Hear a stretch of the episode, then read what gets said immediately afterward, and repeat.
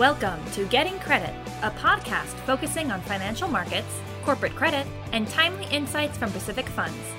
Here's your host, Dominic Nolan, CEO of Pacific Asset Management, the sub advisor for the Pacific Fund's fixed income strategies. Hello, and thank you for tuning into number 35. In the next 10 minutes, I'm going to touch on a tumultuous January, market expectations of the Federal Reserve, a little consumer behavior, thoughts on fixed income, and finish with a personal thought.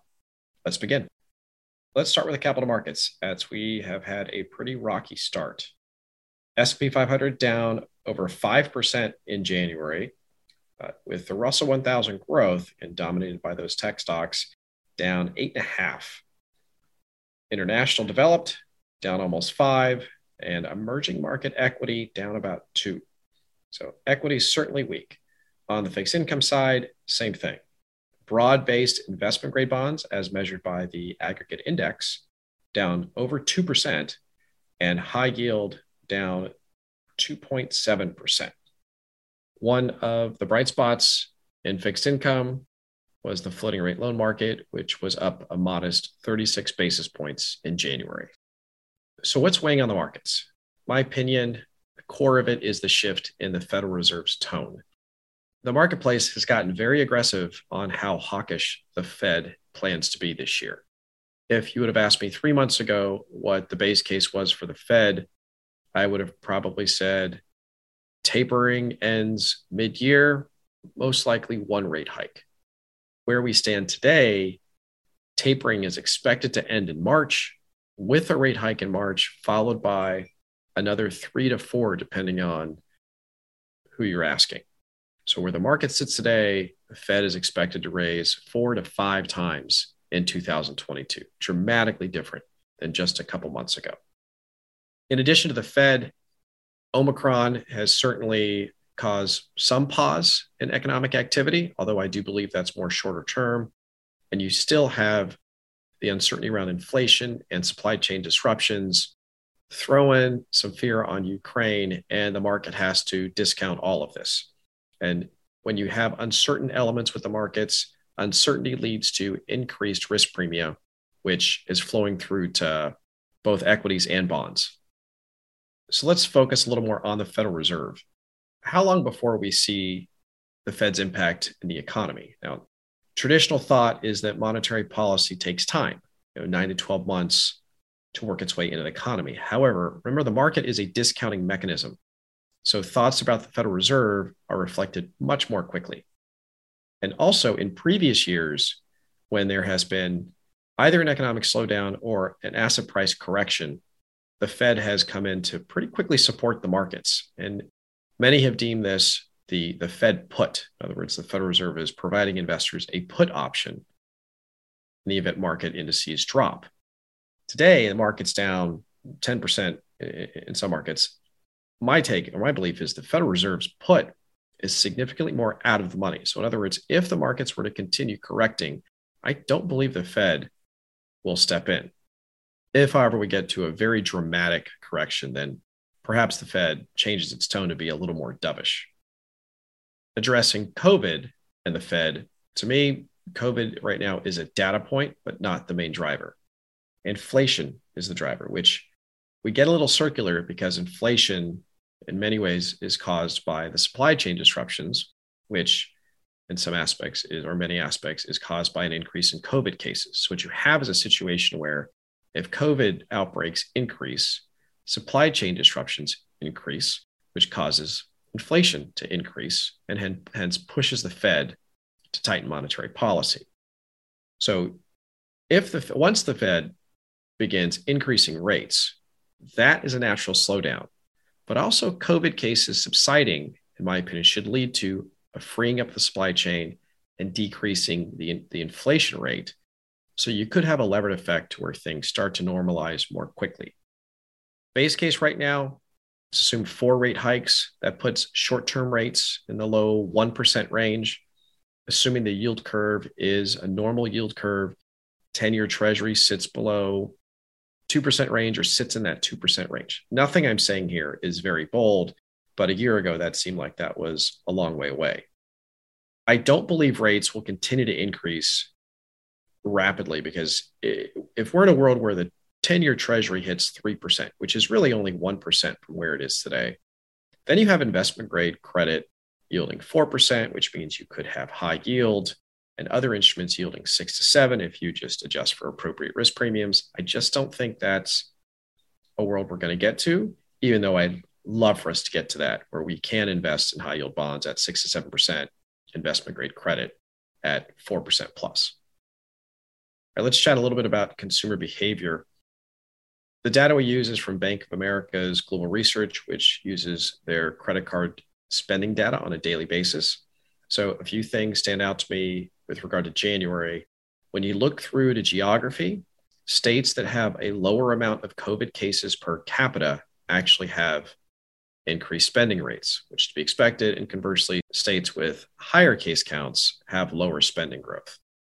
Relative to two years ago, though, consumer spending is up a ton, uh, nearly 20% in most sectors.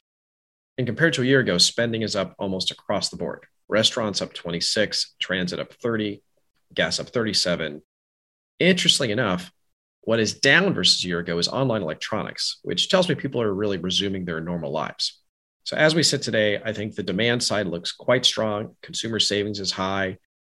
As COVID cases subside, in particular with the Omi wave, I would expect that economies or local economies start to open up and perhaps we get to really a fully open, at least domestic economy and work its way throughout the global economy.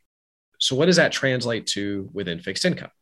Well, for the past 12 months, I've been very much a proponent of shorter duration credit, and in particular, floating rate. And the thesis behind that was the economy was doing well, corporations were doing well, which made me feel very good about spread investments or corporate investments, but the inflation picture was uncertain. As it turns out, in 2021, CPI was up 7%, real growth was up 5%, so nominal GDP was up, you know, double digits. That's a that's a huge year from an economic growth standpoint. So as a fixed income investor, stay stay shorter duration, or in other words, have less interest rate risk, but overweight credit, which is shorter duration credit, floating rate. And I would say that story is very much intact, in my opinion. What has changed a little bit as is that bonds are weakening. So investment grade bonds are down a couple percent, high yield bonds are down about 3%. So investment grade and high yield are certainly a little more compelling as loans remain very defensive.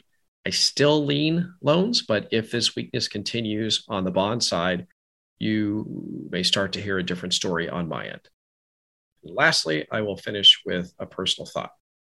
Just a few days ago, we celebrated the Lunar New Year, and it is the year of the tiger. So, to keep it short and sweet, one of those traditions in the Lunar New Year is to visit friends and family. So this month, I'm making a special effort to reach out to family members I haven't been in contact with for a long time, and ultimately think it'll lead to a more fulfilling February. Appreciate your time. Thank you, and stay tuned. The Bloomberg U.S. Aggregate Bond Index is composed of investment grade U.S. government bonds, investment grade corporate bonds, mortgage pass through securities, and asset backed securities, and is commonly used to track the performance of U.S. investment grade bonds. The Bloomberg U.S. Corporate High Yield Bond Index measures the USD denominated high yield fixed rate corporate bond market. The Consumer Price Index, or CPI, is a measure that examines the weighted average of prices of a basket of consumer goods and services, such as transportation, food, and medical care. It is calculated by taking price changes for each item in the predetermined basket of goods and averaging them. Changes in the CPI are used to assess price changes associated with the cost of living. Duration is a measure of the sensitivity of the price of a bond or other debt instrument to a change in interest rates. Floating rate loans are represented by the Credit Suisse Leveraged Loan Index, which is designed to mirror the investable universe of the U.S. senior secure credit or leveraged loan market. High yield is represented by the Bloomberg U.S. Corporate High Yield Index and index components. The MSCI Emerging Markets Index tracks the performance of equity stocks in selected emerging foreign markets. The MSCI World Index is a broad global equity index that represents large and mid cap equity performance across 23 developed market countries. One basis point equals 0.01%. Out of the money, or OTM, is an expression used to describe an option contract that only contains intrinsic value. Intrinsic value of an option is based on the current market value of the underlying instrument but ignores the possibility of future fluctuations and the time value of money. A put option or put is a contract giving the option buyer the right but not the obligation to sell or to sell short a specified amount of an underlying security at a predetermined price within a specific time frame. The Russell 1000 Growth Index measures the performance of the large cap growth segment of the US equity universe. It includes those Russell 1000 companies with higher price to value ratios and higher forecasted growth values. The S&P 500 index is a market capitalization weighted index of 500 widely held stocks often used as a proxy for the US stock market. The spread refers to the difference between two prices, rates, or yields. A yield curve is a line that plots yields or interest rates of bonds having equal credit quality but differing maturity rates. The slope of the curve gives an idea of future interest rate changes and economic activity. You cannot invest directly into an index. Pacific Asset Management LLC is the sub-advisor for the Pacific Fund's fixed income funds. The views in this commentary are as of February 8, 2022, and are presented for informational purposes only. These views should not be construed as investment advice, an endorsement of any security, mutual fund, sector, or index, or to predict performance of any investment. The opinions expressed herein are subject to change without notice as market and other conditions warrant. Any performance data quoted represents past performance, which does not guarantee future results. Any forward looking statements are not guaranteed. All material is compiled from sources believed to be reliable but accuracy cannot be guaranteed. Sector names in this commentary are provided by the fund's portfolio managers and could be different if provided by a third party. Past performance does not guarantee future results. All investing involves risks, including the possible loss of the principal amount invested. High yield, high risk bonds or junk bonds and floating rate loans, usually rated below investment grade, have a greater risk of default than the higher rated securities, higher quality bonds that may have a lower yield. Corporate bonds are subject to issuer risk in that their value may decline for reasons directly related to the issuer of the security. Pacific Life Insurance Company is the administrator for Pacific Funds. It is not a fiduciary and therefore does not give advice or make recommendations regarding insurance or investment products. Investors should consider a fund's investment goal, risks, charges, and expenses carefully before investing. The prospectus and or summary prospectus contains this and other information and should be read carefully before investing. The prospectus can be obtained by visiting pacificfunds.com. Pacific Funds and Pacific Asset Management LLC are registered service marks of Pacific Life Insurance Company. S&P is a standard trademark of Standards & Poor's Financial Services LLC. All third-party trademarks referenced by Pacific Life such as S&P belong to their respective owners. References of third-party trademarks do not indicate or signify any relationship, sponsorship, or endorsement between Pacific Life and the owners of referenced trademarks. Pacific Funds are distributed by Pacific Select Distributors LLC, member FINRA and SIPC, a subsidiary of Pacific Life Insurance Company, Newport Beach, California, and are available through licensed third parties. Pacific Funds refers to Pacific Funds Series Trust. Index performance is not indicative of fund performance. For performance data current to the most recent month end, call Pacific Funds at 1 800 722 2333 or go to pacificfunds.com backslash performance. Holdings are subject to change at any time. Please visit pacificfunds.com for a current list of fund holdings.